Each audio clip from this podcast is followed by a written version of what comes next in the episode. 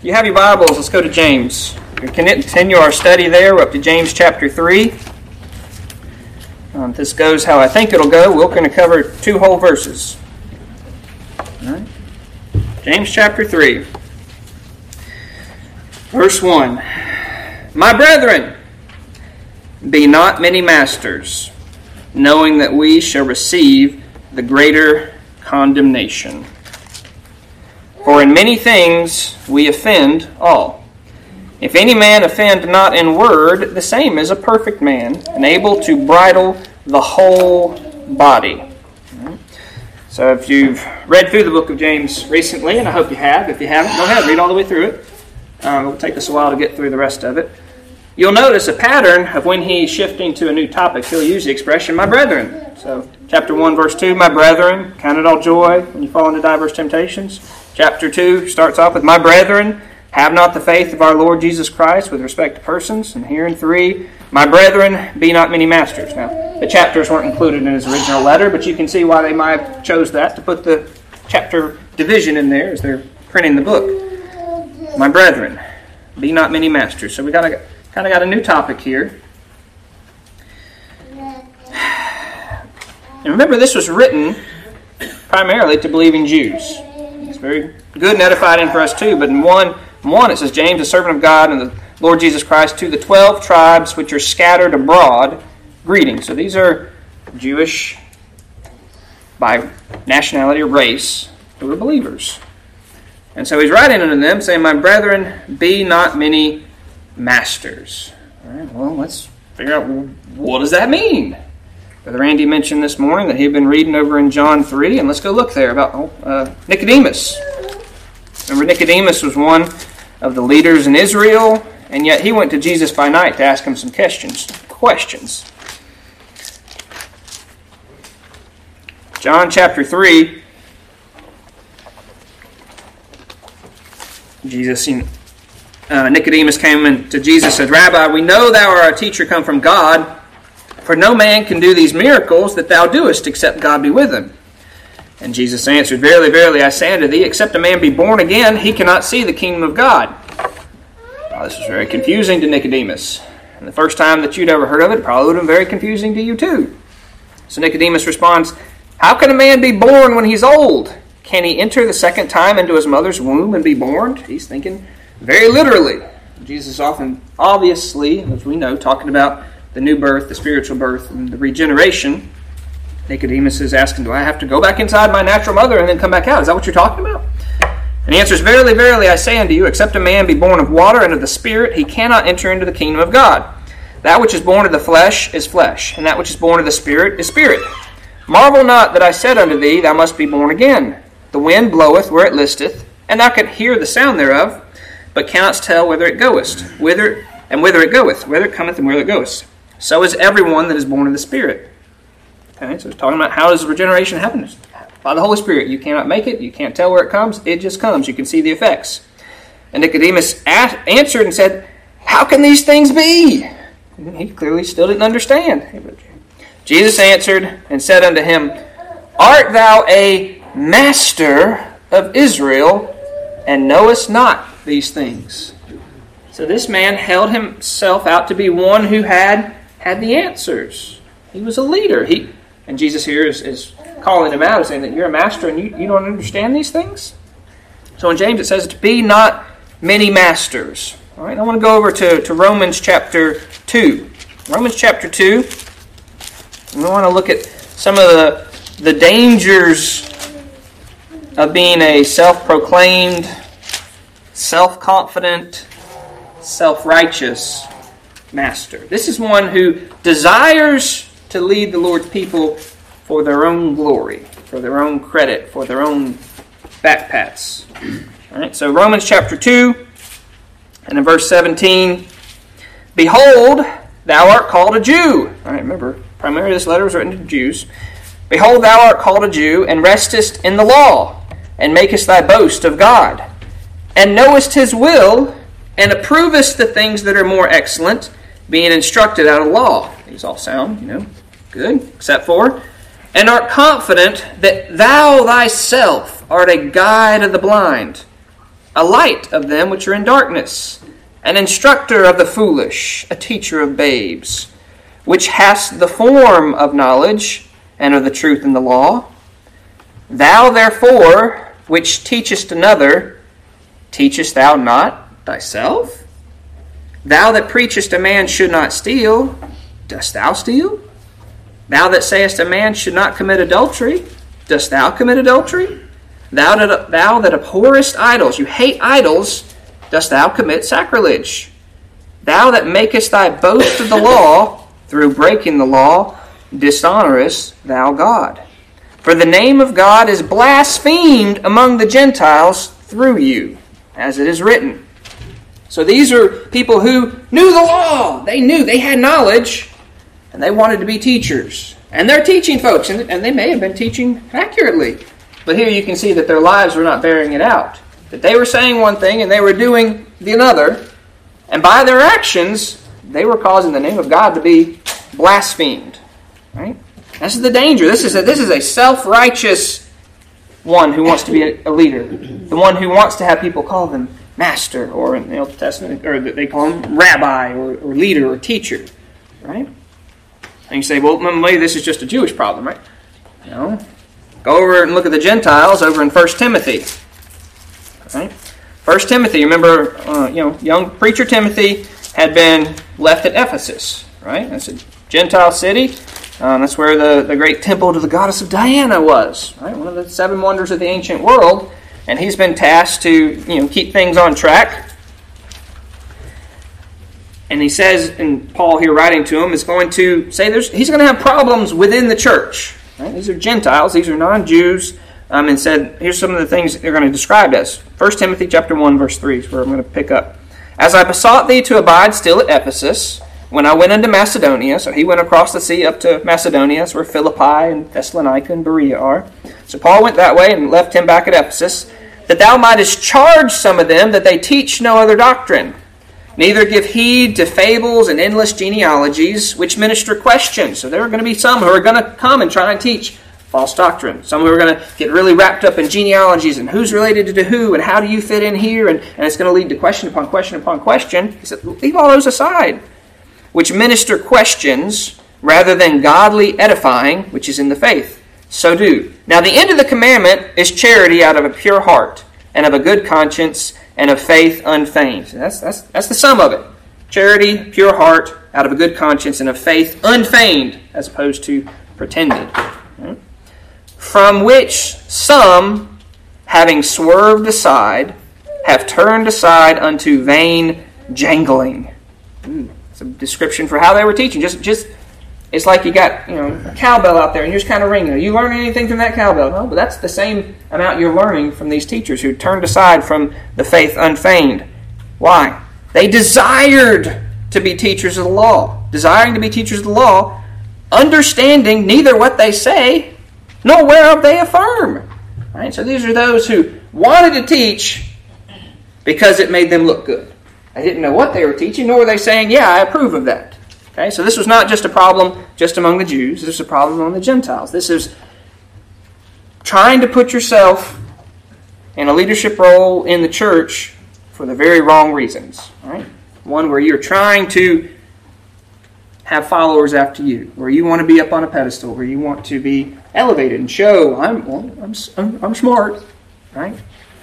You can see this how this played out. Uh, an example over in Acts, Acts chapter 15. There are some certain men. They came from Jerusalem unto where um, Paul and Barnabas were, and I, I think they were in Antioch. Um, you can read through that just to double check it. But certain men which came down from Judea taught the brethren and said, Except ye be circumcised after the manner of Moses, ye cannot be saved. You ever wonder how people keep adding checklists? The Lord's completed work of salvation It's been going on since way back then. He's saying you can't be saved unless, well, you've got to be circumcised, you know, like under the law. Right? Now, these men hadn't been sent from the church in Jerusalem to say that. They had taken upon themselves. And they came and they were coming and teaching what they thought, even though they had had no instruction to that effect Um, and they caused a great contention, and so much so that they, Paul and Barnabas, wound up having to dispute with them, and then they went back to the uh, apostles. But that's just that's just one example of folks who are taking it upon themselves, desiring to be teachers and leaders, just to show off. Right? So to be not many masters. Right? That's that's that's the danger that he's pointing out here. That, don't desire for pride's sake to be a leader within the church. Right? You don't you don't you know got to have chiefs and Indians, right? Can't all be the, the, the, leaders walking around and having the followers. Right? You see this in our culture. What do we have? Social influences. What what do they have? How do you know people are seeing what they're doing? They have a bunch of followers, right? Influencing you. It's the same concept. We don't want that within the church. Those who are up there promoting self. Okay? Go back to James. Catch the next verse. Be not many masters. Why? Knowing that we, who's the we? Those, those are the masters, those are the leaders. They shall receive the greater condemnation or judgment or um, weight put upon them. Go over to Hebrews chapter 13. Hebrews 13 just one book back, just a couple pages. Hebrews 13 and verse 17. And short, short answer is this is to be a leader in church is a heavy responsibility. It's not something lightly to be taken. Hebrews 13, 17. There it is. Obey them that have the rule over you and submit yourselves and submit yourselves. For, why do you have to do that? For they watch for your souls. And that souls means your, your breath, your lives.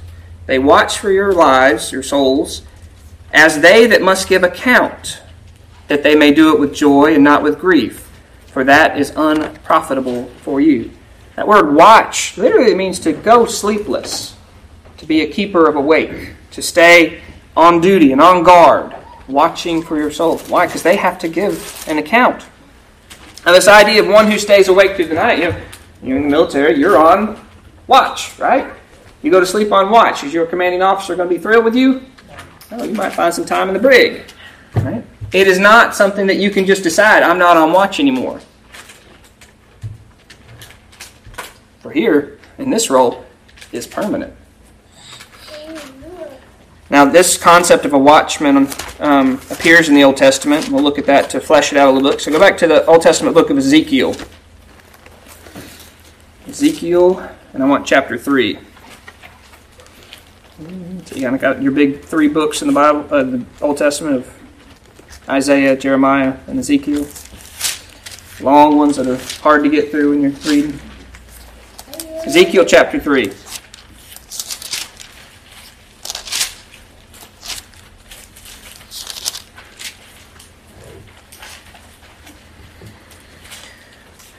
And I want you to listen to this with the the parable, uh, keeping in mind the context of what, what he's literally given, actual Old Testament context is this is um, a warning that's going to have to be given to the nation uh, of Judah and of, and of Israel. There's, there's, they are in gross idolatry, and trouble's coming, and affliction is coming, and the prophet has to give a faithful account of calling, calling out uh, the danger and the wickedness. Right? That's what they've got to do. But there's also a parallel to this for what the job of a pastor and an elder and a teacher is today. All right, so Ezekiel chapter 3, starting in verse 17. So we're going to get this concept of the watchman. Son of man, I have made thee a watchman unto the house of Israel. Therefore, hear the word at my mouth and give them warning from me. Who are they speaking on behalf?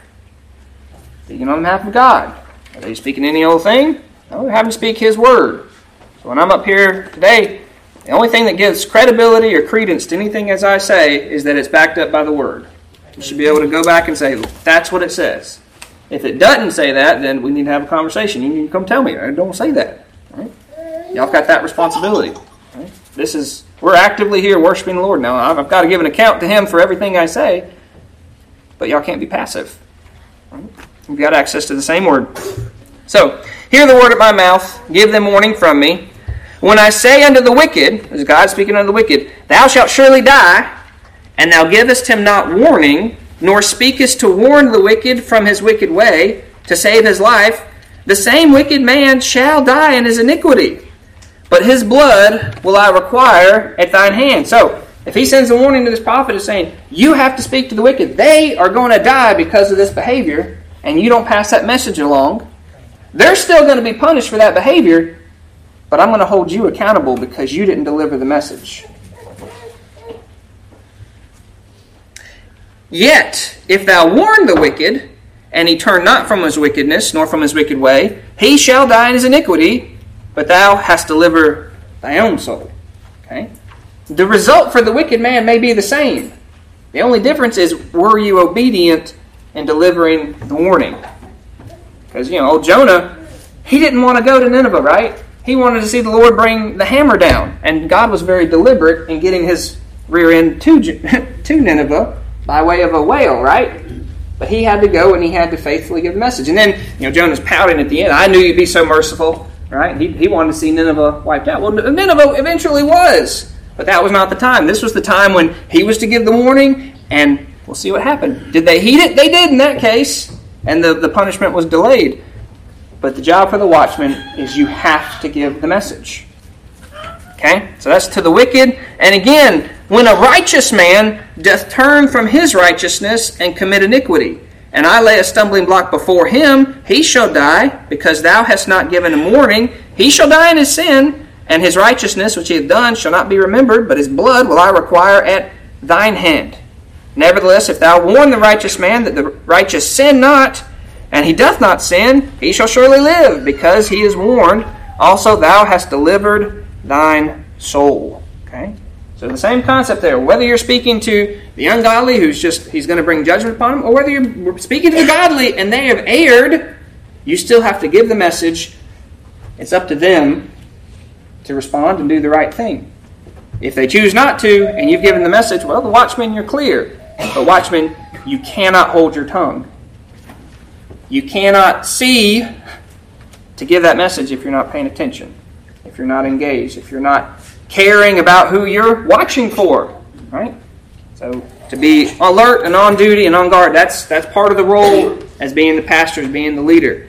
There is a heavier condemnation that can come upon you if you fail in that respect. You have to give an account.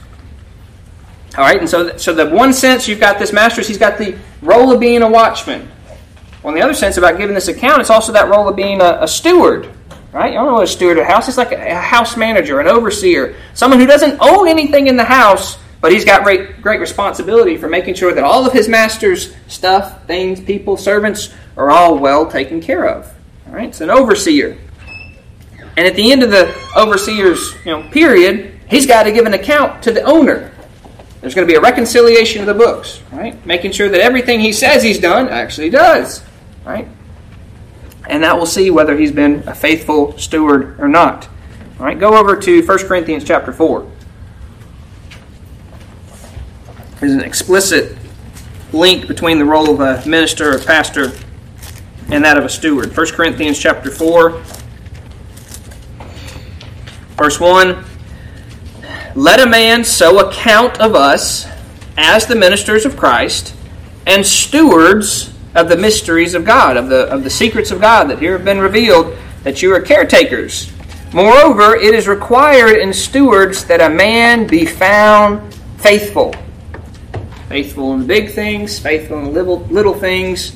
One of the main things you want when you're picking a steward for your house is that you can trust him and that he'll do what you tell him to do, and that he will serve your interests. So a steward must be faithful. And so here's the ministers of Christ and stewards of the mystery. We have to be faithful to teach the whole counsel of God, even if it isn't popular, even if it steps on somebody's toes, even if it causes somebody to leave the church because they don't like hearing about it. You've got to.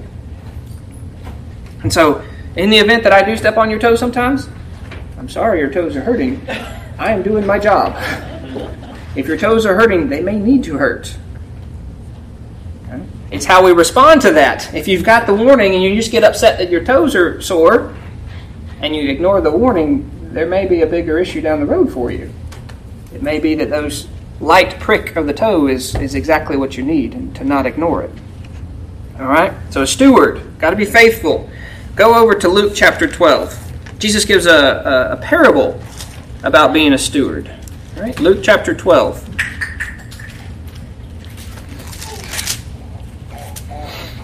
Luke chapter 12, verse 20. Let's start in 27. We're going to read a little bit, but just want you to have the context. It says, Consider the lilies, how they grow. Right? The, the flowers out in the field, boys. Did they do any work to grow? Are they causing effort? Are they planting the garden so they can grow? They toil not, neither do they spin. Yet I say unto you that Solomon in all his glory was not arrayed like one of these. So, do the, the flowers have to go out and buy their clothes, Connor? Do they have to make them? No, but God just clothes them, right? If God then so clothes the grass, which today is in the field, tomorrow is cast in the oven, how much more will he clothe you, O ye of little faith? And seek not what ye shall eat, nor what ye shall drink, neither be of doubtful mind. For all these things do the nations of the world seek after and your Father knoweth that you have need of them. But rather, what should you do, children of God? Seek ye the kingdom of God, and all these things shall be added unto you. Fear not, little flock. Say that a lot. I don't, I don't quote the last part enough. Fear not, little flock, for it is your Father's good pleasure to give you the kingdom. Now, if your Father is going to give you the whole kingdom as your inheritance, do you think He's not going to provide for you all the way until you get there? Fear not, little flock. It's, it's a head bat, little sheep. You know, we're described as being sheep. Sometimes on social media, sheep get a really bad name. Y'all a bunch of just a sheeple. Yeah, I am. Sheep aren't described as being overly bright, right? Okay. Tend to get themselves in some really bad spots, and the shepherd has to come and help them out. Right? They need the shepherd. They can't do it on their own, right? More sheep. Fear not, little flock. It is your Father's good pleasure to give you the kingdom. Sell that you have, give alms, provide yourselves bags which wax not old, a treasure in the heaven that faileth not, where no thief doth approach us, neither moth corrupteth. All the things that you've got here, all those little cracker jacks who work so hard gathering up, they're all going to go stale. They're going to fall apart. It's all going to come to nothing. But when you're doing the Lord's service, in whatever capacity that is, those don't go away. Ever. Okay? For where your treasure is, there will your heart be also. Let your loins be girded about. All right, this is the concept of being alert. Right? Let your loins be girded about, your lights burning, and ye yourselves like unto men that wait for their Lord, when he will return from the wedding, that when he cometh and knocketh, they may open unto him immediately. You're on that watch. You're waiting for Jesus to come back, and you don't know when he's going to come. Now, are we going to be passed out on the bench when he comes? Or are we going to be ready and alert? You know, that loins being girded, that's, that's one who's ready to work, right? Ready to work. Your light burning, let your life be, uh, knocketh, they may open unto him immediately. Blessed are those servants whom the Lord, when he cometh, shall find them watching. Verily I say unto you, he shall gird himself, and make them to sit down to meat, and come forth and serve them. And if he come in the second watch or in the third watch, those are periods of the night, you know, the second watch and third watch, it's really hard to stay awake in those. Right? First watch, okay. You get to the second and the third, and that one right before the sun comes up, that is hard. Stay awake. If come and the third watch and find them, blessed are those servants. And this know that if the good men of the house had known what hour the thief would come, he would have watched and had not suffered his house to be broken through. Be ye therefore ready also, for the Son of Man cometh at an hour which ye think not. So all that is admonitions to be watched, to be alert, to be ready, to be serving the Lord now, not waiting for some other day, but being active now. And Peter says, Lord, speakest thou this parable unto us, or even to all? Who, who are you talking to? Who's the target audience here? And Jesus says, Who then is the faithful and wise steward? say all that just because I wanted to get to this parable. Who then is the faithful and wise steward, whom his Lord shall make ruler over his household, and give them their portion of meat in due season?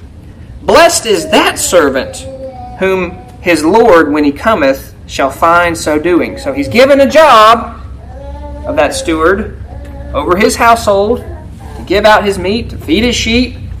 That servant will be blessed if when the Lord comes, he's doing it. He's doing it faithfully. Right? Of a truth I say unto you, he will make him a ruler over all that he hath. But if that servant say in his heart, My Lord delayeth his coming, and begin to beat the men servants and maid servants, and to eat and drink and be drunken, the Lord of that servant will come in a day when he looketh not for him, and an hour when he's not aware, and will cut him asunder, and will appoint him his portion with the unbelievers.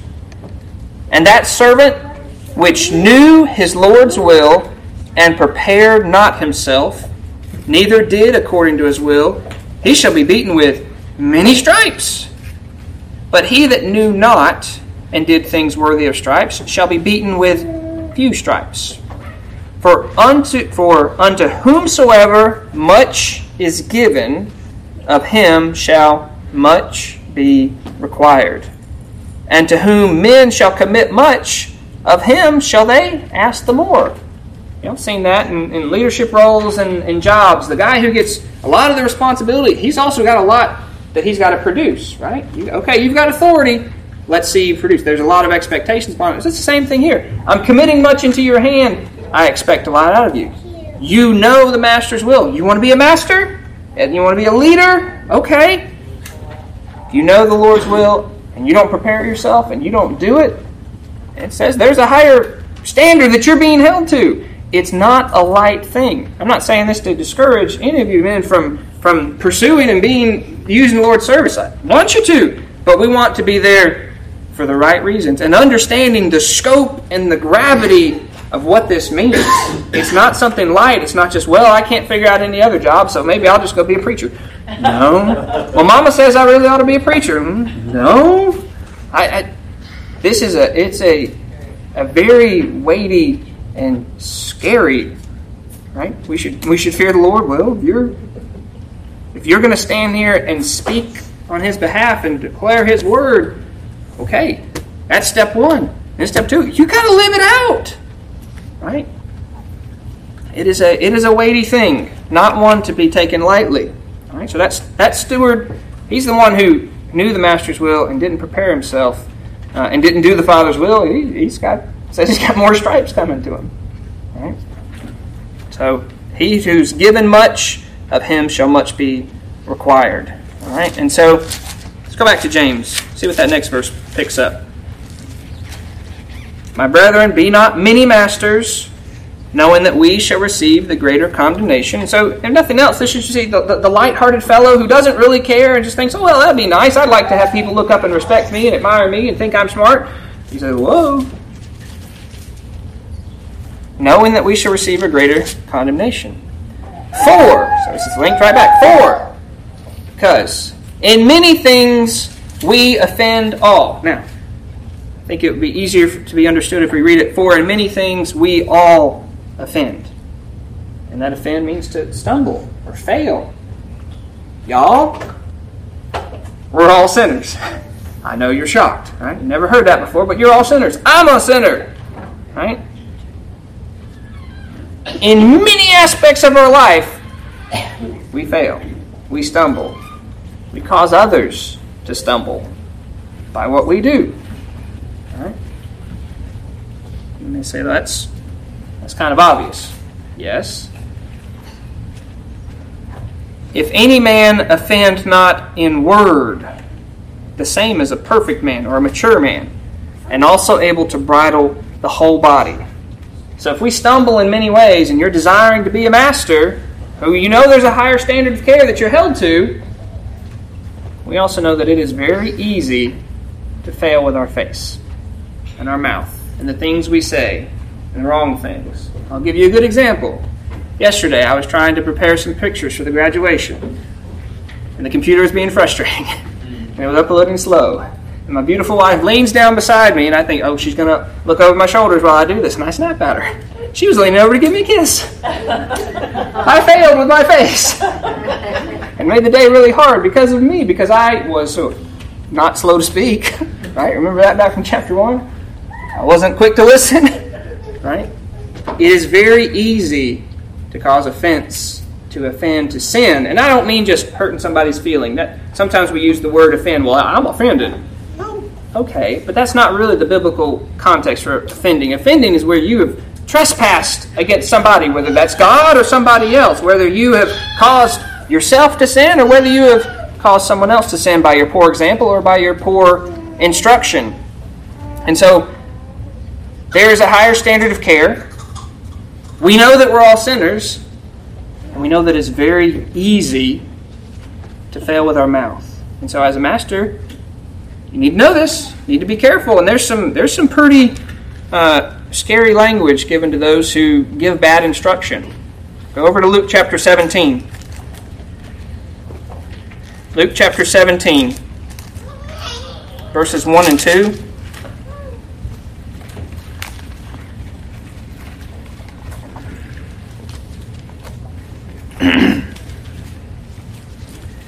This is Jesus speaking. Then he said unto his disciples, It is impossible, but that offenses will come.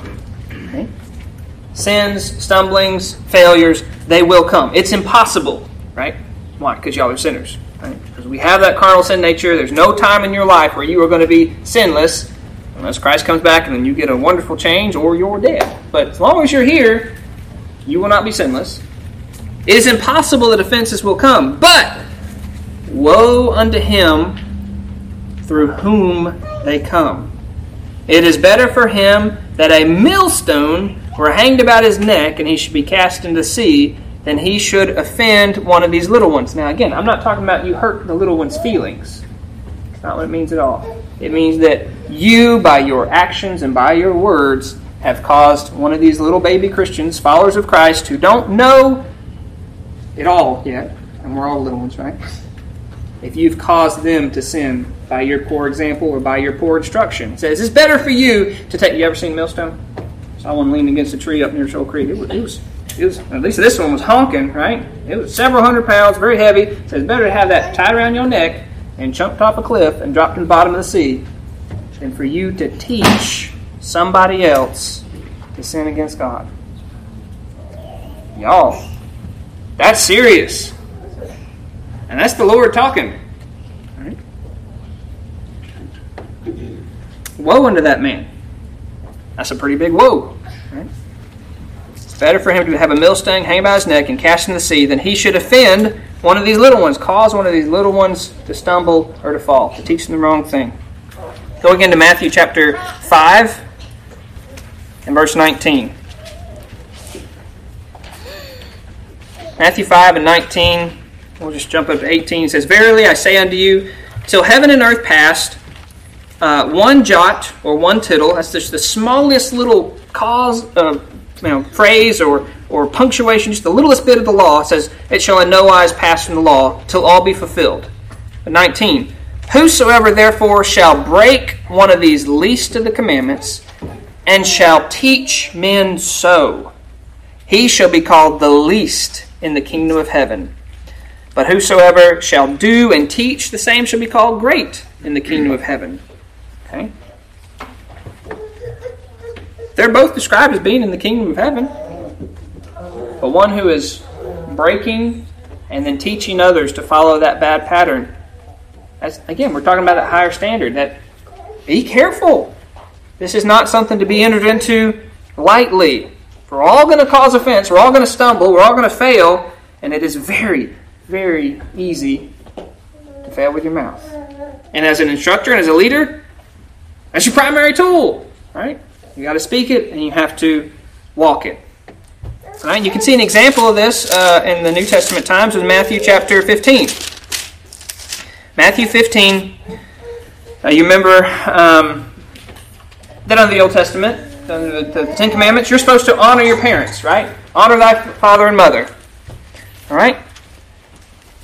Jesus asked him, Why do you also transgress the commandments of God by your tradition? For God commanded, saying, Honor thy father and mother, and he that curseth father and mother, let him die the death. Right? So that's the standard. Honor your parents, right? But ye say, Whosoever shall say to his father and mother, It's a gift, by whatsoever thou mightest be profited by me, and honor not his father and mother, he shall be, be free. Thus have ye made a commandment of God of none effect by your tradition. Okay? Ye, ye hypocrites, that's what he calls them. Well did Elias, Elias prophesy of you, saying, This people draweth nigh unto me with their mouths, and honoreth me with their lips, but their heart is far from me. In vain they do worship me, teaching for doctrine the commandments of men.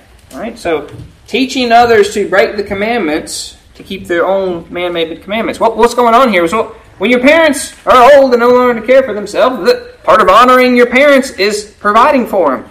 Well, the Pharisees had come up with this thing of, well, we, we could use some additional funds in the coffers of the temple. So, tell you what, if you want to take that portion that you would have used to support your aged parents and you just give that to, to the temple, we'll say, you're good.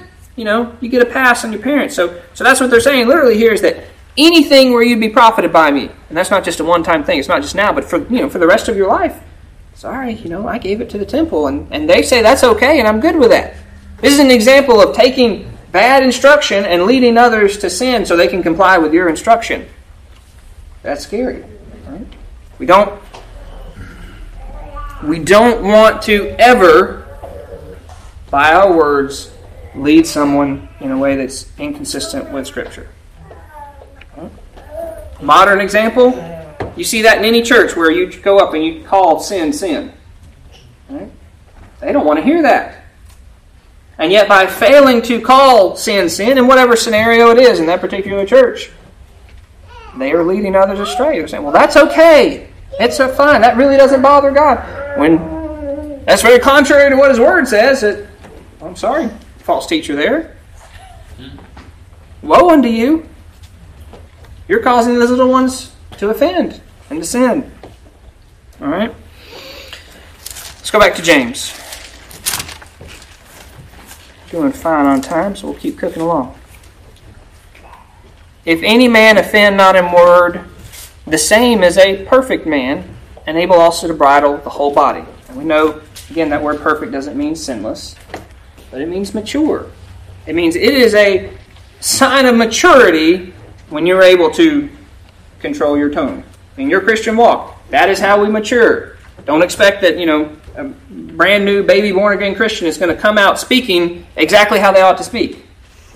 That takes time, that takes maturing.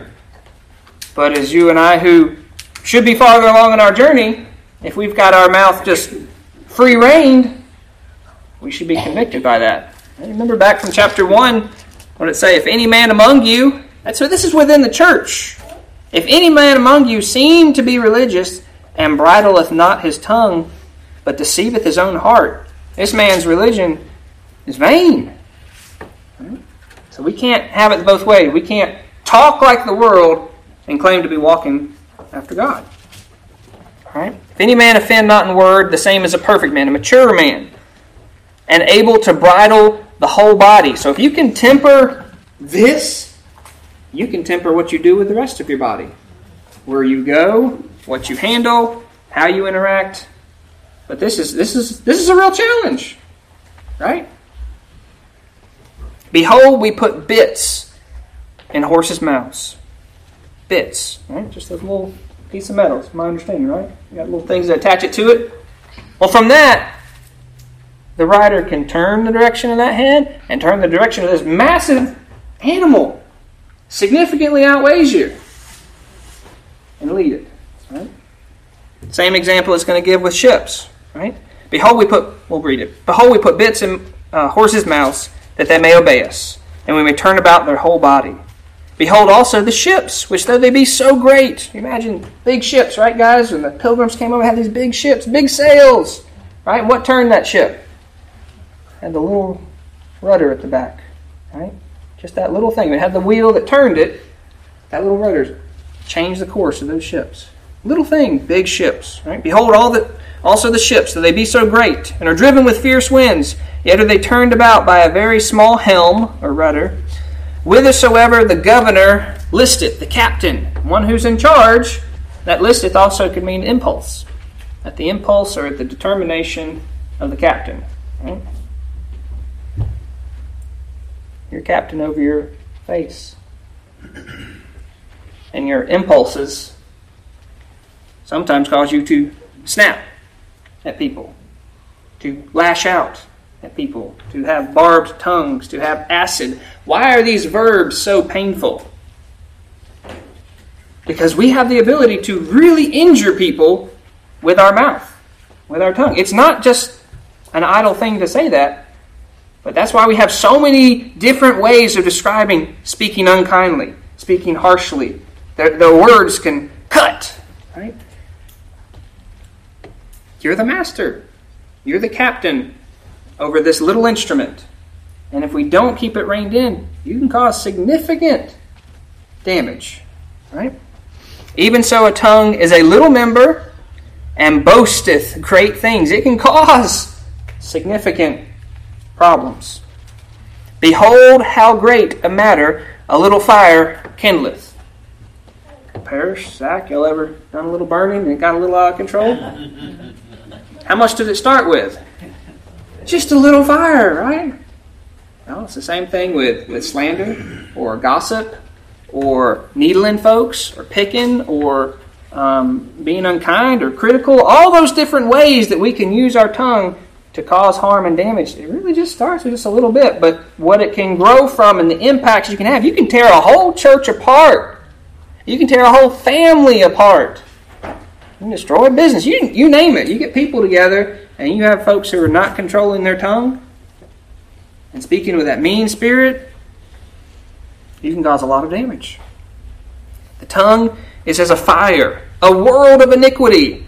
So is that tongue among your members, that it defileth the whole body, and setteth on fire the course of hell and is set on fire of hell. It's set on course the fire, set on fire the course of nature, and is set on fire of hell. For every kind of beast, and of bird, and of serpent, and of things in the sea, is tamed or subdued, and hath been tamed by mankind. But the tongue can no man tame or subdue. It is an unruly evil, full of deadly poison. I mean, all this, all this started about again is the context of being a master. You want to be a leader of the church. You want to teach others. And yet, if you can't control your tongue, and you're allowing this venom to be spewed among you, can greatly damage the Lord's heritage and His church. Right? The tongue, the tongue can no man tame. Does that mean it cannot be tamed? That was the case, why would we spend all this time telling you you need to tame it? You in your natural state, your carnal state, you cannot. But by the Holy Spirit, you can. You're not under the bondage of sin anymore. And you have got the power through the Holy Spirit. He can tame it. Why is this significant? This is significant in, in who you choose to follow. This is another way you can call out and see this is not someone that I need to be giving a lot of credence to what they say.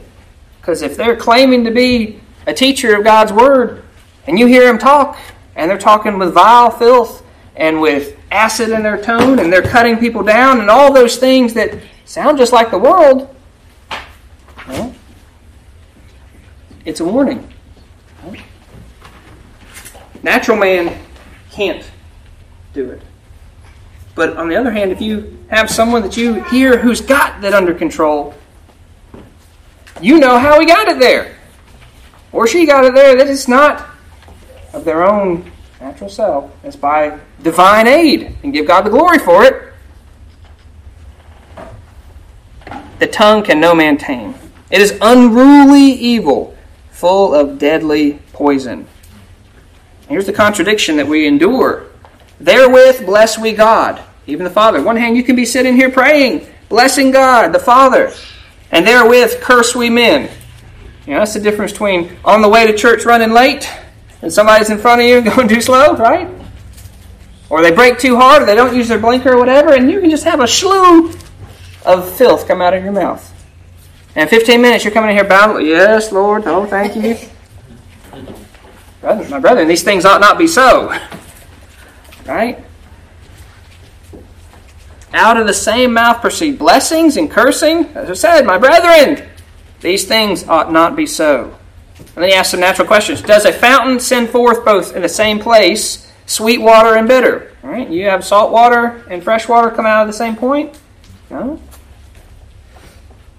Can a fig tree, my brethren, bear olive berries? You go out to the fig tree looking for olives? You never would, right? Either a fine figs, you go out to the vine, you're going to look for figs there? No. So can no fountain both yield salt and fresh. Okay?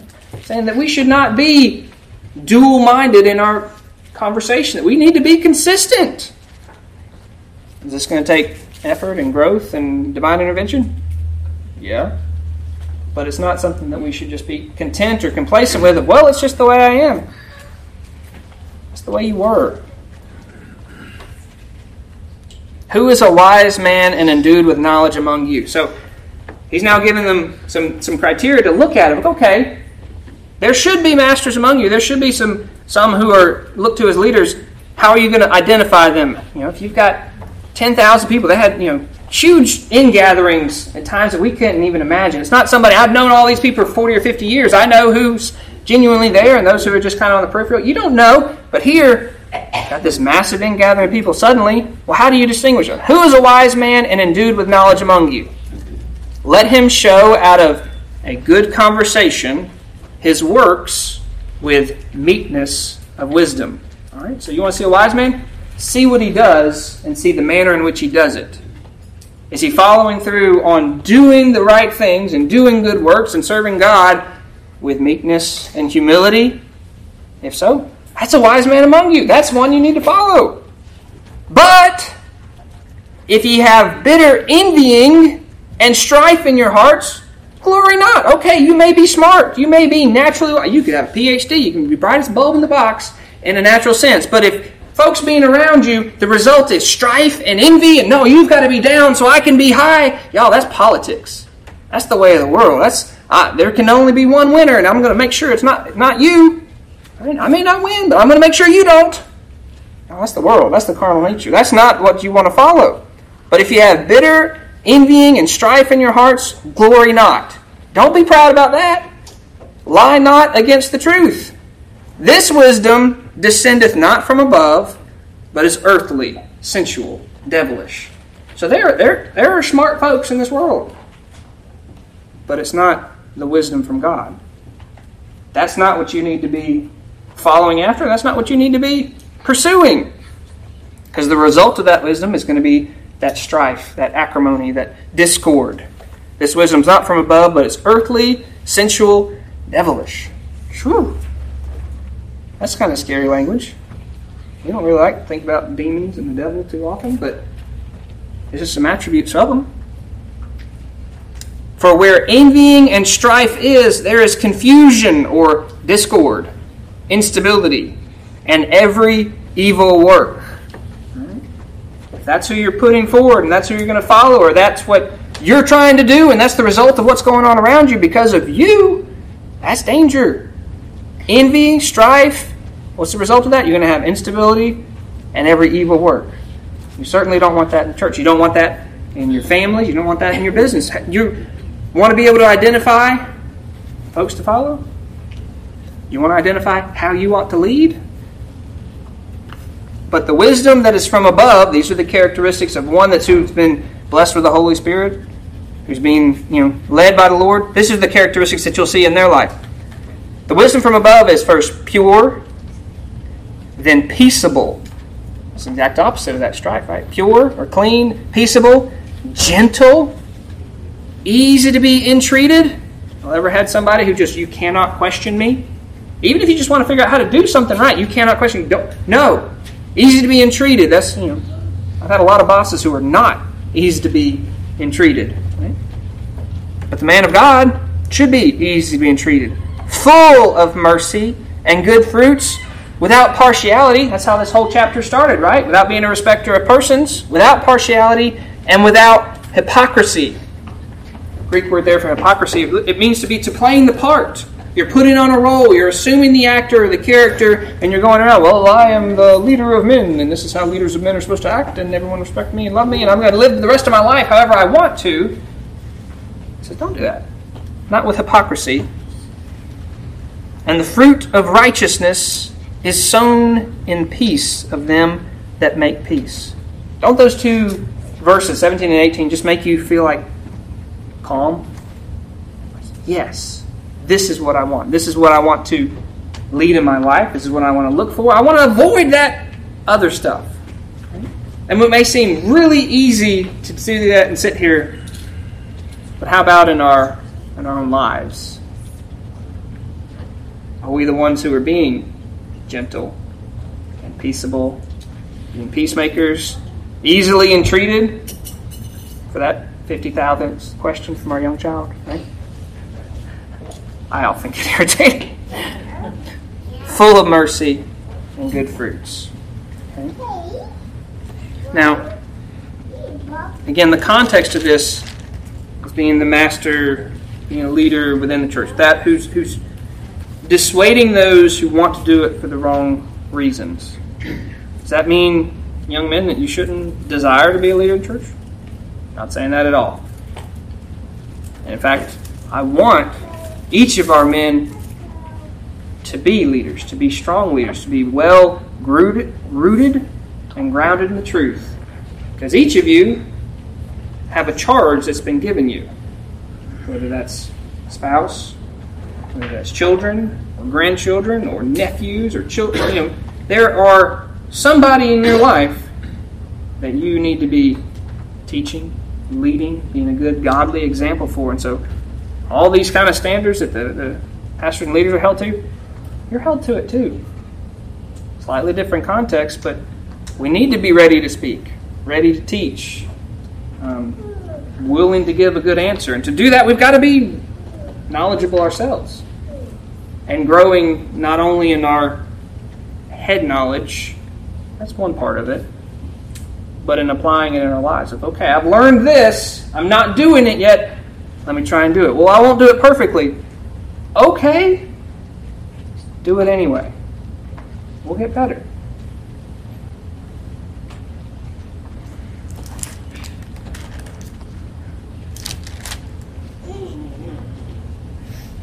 Final takeaway are idle words. You know, if I've got to give an account for my role as pastor and leader, y'all also have to give an account for every idle word. So Matthew 12. Jesus says over Matthew 12. 12 and 35 through 37. A good man out of the good treasure of the heart bringeth forth good things. An evil man out of the evil treasure bringeth forth evil things. But I say unto you that every idle, wind, idle word that men shall speak, they shall give an account thereof in the day of judgment. For by their words thou shalt be justified or shown to be just, and by their words thou shalt be condemned. Out of the abundance of the heart the mouth speaketh. Each time you open your mouth, you have an opportunity either to glorify God with what comes out, or to cause his name to be blasphemed and reproached. Cause shame. Cause shame on your family. You, as his children, your adopted children, you profess to be a follower of Christ, and you're adopted into his family, you represent him. If I've declared publicly that Christ is my Lord and Savior and I am subject unto him, then how I live and speak is a reflection upon him as my master, that I, I report to him. And so, may we be mindful and intentional to know that in every moment of our life, we have an opportunity. Sometimes the best thing we can do is just not say anything at all. I really have been convicted about that verse about studying to be quiet. Sometimes that's the best thing. That if I can't answer a situation with the right tone or attitude, that it won't be edifying, I just need to keep my mouth quiet until I can get to that point. Sometimes we can get wrapped up in our emotions. But you have a chance every time you open your mouth to build up God's people, to glorify Him through what goodness and light that you're sharing, or you can cause shame and reproach on the Lord. May we be mindful of the blessings that we have and speak highly of our God whether speaking directly of Him or just representing Him. Thank y'all. Time and.